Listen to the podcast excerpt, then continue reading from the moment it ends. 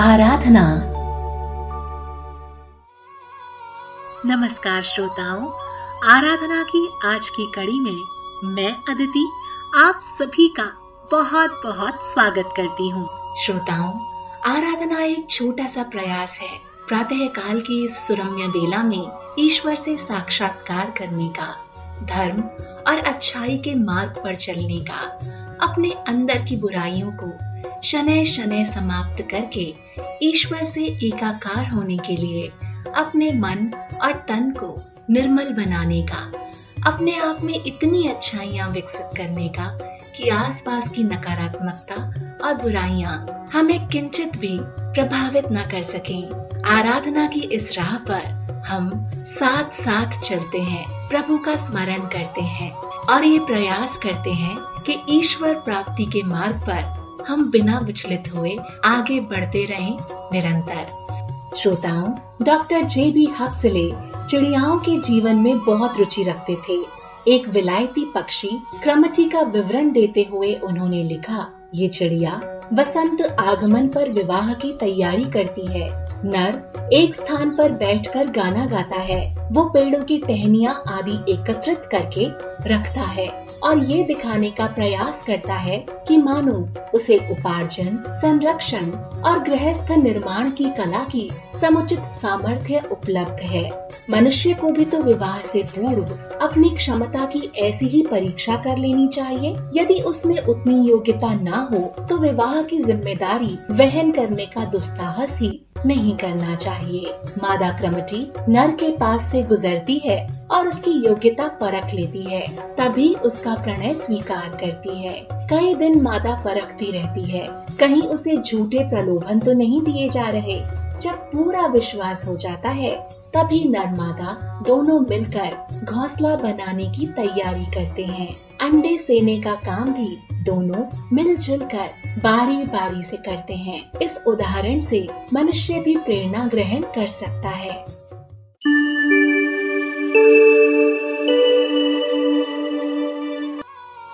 आप सुन रहे हैं आराधना। मैं हूँ अदिति अंजना में बाल सुलभ चंचलता देखकर उसके पिता उसे वानरी कहते थे। विवाह योग्य हुई तो उसने पिता से एक ही बात कही, मैं साधारण गृहिणियों की तरह चौके चूल्हे तक सीमित नहीं रहना चाहती। मैं महापराक्रमियों की सहचरी बनकर रहूँगी। पिता उपयुक्त वर तलाशने लगे। एक बार जंगली हाथियों का झुंड ऋषियों की झोपड़ियाँ तोड़ने लगा। उनको भगाने का काम युवक केशरी ने अपने जिम्मे लिया और सभी को मारकर भगा दिया। पिता ने उसे अंजना के उपयुक्त वर समझा और विवाह कर दिया। संतान के संबंध में भी अंजना की ऐसी ही महत्वाकांक्षा थी। उसने वायु देवता की आराधना की और उससे पवन पुत्र हनुमान ने जन्म लिया। वे बजरंगी थे। बचपन में ही वे बड़ी बड़ी शिलाओं को तोड़ देते थे। बड़े होकर उन्होंने अपने जीवन को राम काज में लगाया। लंका दहन और राम राज्य स्थापना में अग्रणी रहकर भाग लिया। श्रोताओं, रेवती राजा रेव तनय की पुत्री थी। उसने प्रण कर रखा था कि उच्च व्यक्तित्व वाले के साथ ही विवाह करूँगी। उपयुक्त वर न मिलने तक वे कुमारी ही बनी रही। अंत में अपने से कद और उम्र में छोटे बलराम से विवाह किया। देखने में ये जोड़ा समान नहीं था। फिर भी भावना और संस्कारों की समानता के कारण वो विवाह पूर्णतया सफल रहा। इटली में स्वतंत्रता संग्राम के सूत्रधार गैरी वॉल्डी जेल में से किसी प्रकार छिपकर निकले और नाव द्वारा एक देहात में पहुंचकर स्वतंत्रता संग्राम का संचालन करने लगे। उनकी अद्भुत देशभक्ति और बहादुरी में साथ देने के लिए एबेटा ने उनका हाथ सहधर्मिणी के रूप में बटाने का निश्चय किया। उपयुक्त साथी को पाकर गैरी बॉलजी भी धन्य हो गए। बहुत दिनों तक ये साथ चला। एक दिन शत्रुओं की गोली से एबिटा घायल हुई और मारी गई। गैरी बॉलजी ने अवसर पाकर उनकी कब्र वहीं जंगल में ही बना दी। आज वो कब्र संसार भर के देशभक्त महिलाओं की प्रेरणा का स्रोत बनी हुई है।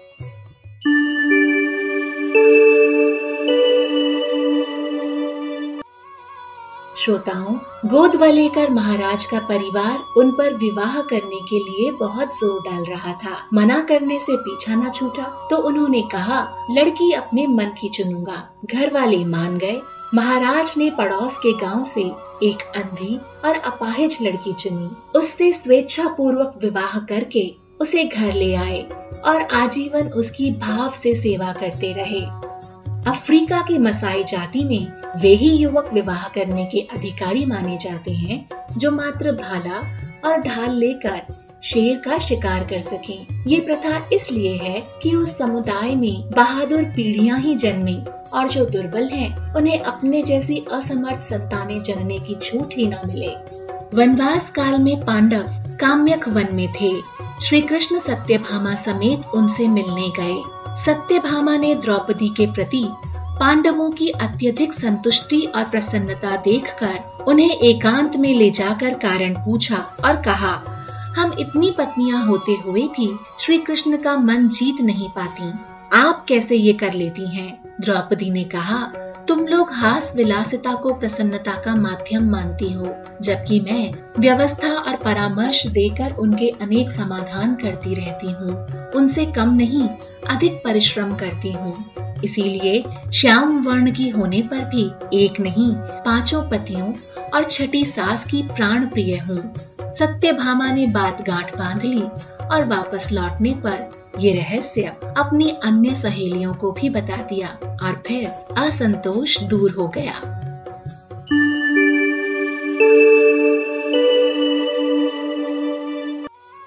आँख और कान की विशेषता और गरिमा बताने के लिए किसी जिज्ञासु ने विचारक से पूछा। मनीषी ने उत्तर दिया, आँख केवल सामने का देखती है, जबकि कान विगत आगत और वर्तमान को सुनने समझने में सहायता करते हैं। सुंदर दिखने वाली आँखों की तुलना में कुरूप कानों की महिमा अधिक है। जो लोग सौंदर्य को, बहिरंग की सज्जा को ही महत्व देते हैं, उनके लिए ये जानना ज़रूरी है कि महत्व कृतत्व यानी कर्म का है। विवाह संबंधों पर भी यही बात लागू होती है। विवाह एक पवित्र बंधन है, जिसमें दो आत्माओं का उच्च स्तरीय प्रयोजनों हेतु मिलन संयोग होता है। इस परंपरा में विकृतियों का समावेश मनुष्य की कुटिल बुद्धि की उपज है। कन्यादान के साथ धन संपदा, विलास के साधनों का आदान प्रदान, एक शर्त के रूप में जोड़ देना, स्वार्थ बुद्धि की पराकाष्ठा ही तो कहलाएगी। मनुष्य की शोषक प्रवृत्ति का परिचायक भी यही बात है। दुर्भाग्यवश इस पवित्र मिलन के साथ मध्यकाल के अंधकार युग में ऐसे कुप्रचलनों का समावेश हो गया, जिन्होंने न केवल विवाह संस्था को कलुषित किया, बल्कि बहुत से निरपराध मासूम कन्याओं के परिवारों और कन्याओं को दहेज की बलिवेदी पर चढ़ने को विवश कर दिया, जहाँ गुण कर्म, स्वभाव का परस्पर मिलकर परिष्कार होना चाहिए था वहाँ इसके विपरीत व्यावसायिक वणिक वृत्ति ने पारस्परिक संबंधों के मध्य एक गहरी दरार पैदा कर दी है इससे आपस में दो व्यक्तियों के मिलकर एक होने की बात तो दूर, संदेह घृणा, अपमान और अशिष्ट कृत्यों ने नारकीय परिस्थितियाँ उत्पन्न कर दी हैं।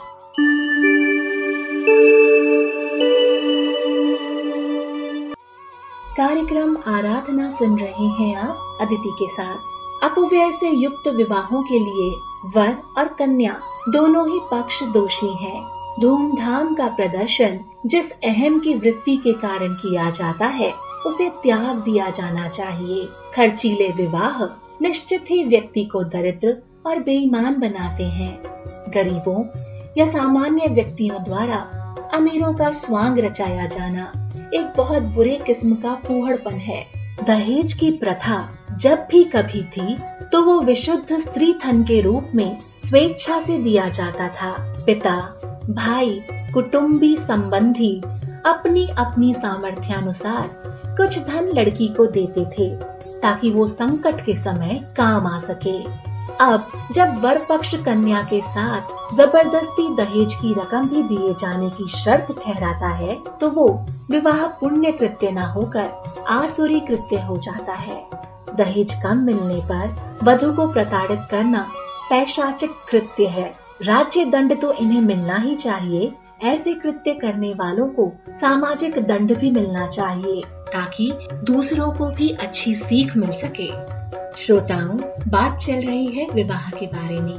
पति पत्नी एक प्राण, दो देह बनकर रहे। एक दूसरे को परिपूर्ण स्नेह, सम्मान, सहयोग और विश्वास प्रदान करें। परस्पर दुराभाव न रखें। भूलों को सुधारते और भुलाते रहें।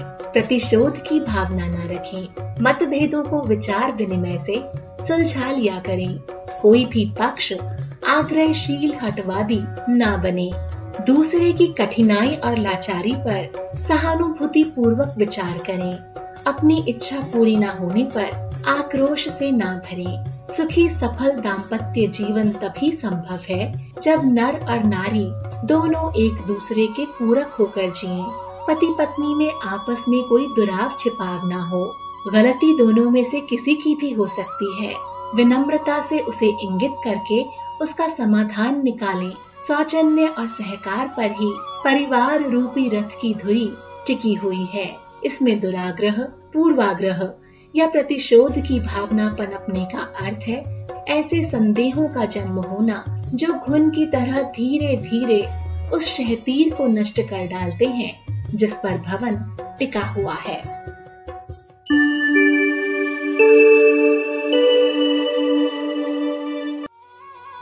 साथ आप सुन रहे हैं आराधना।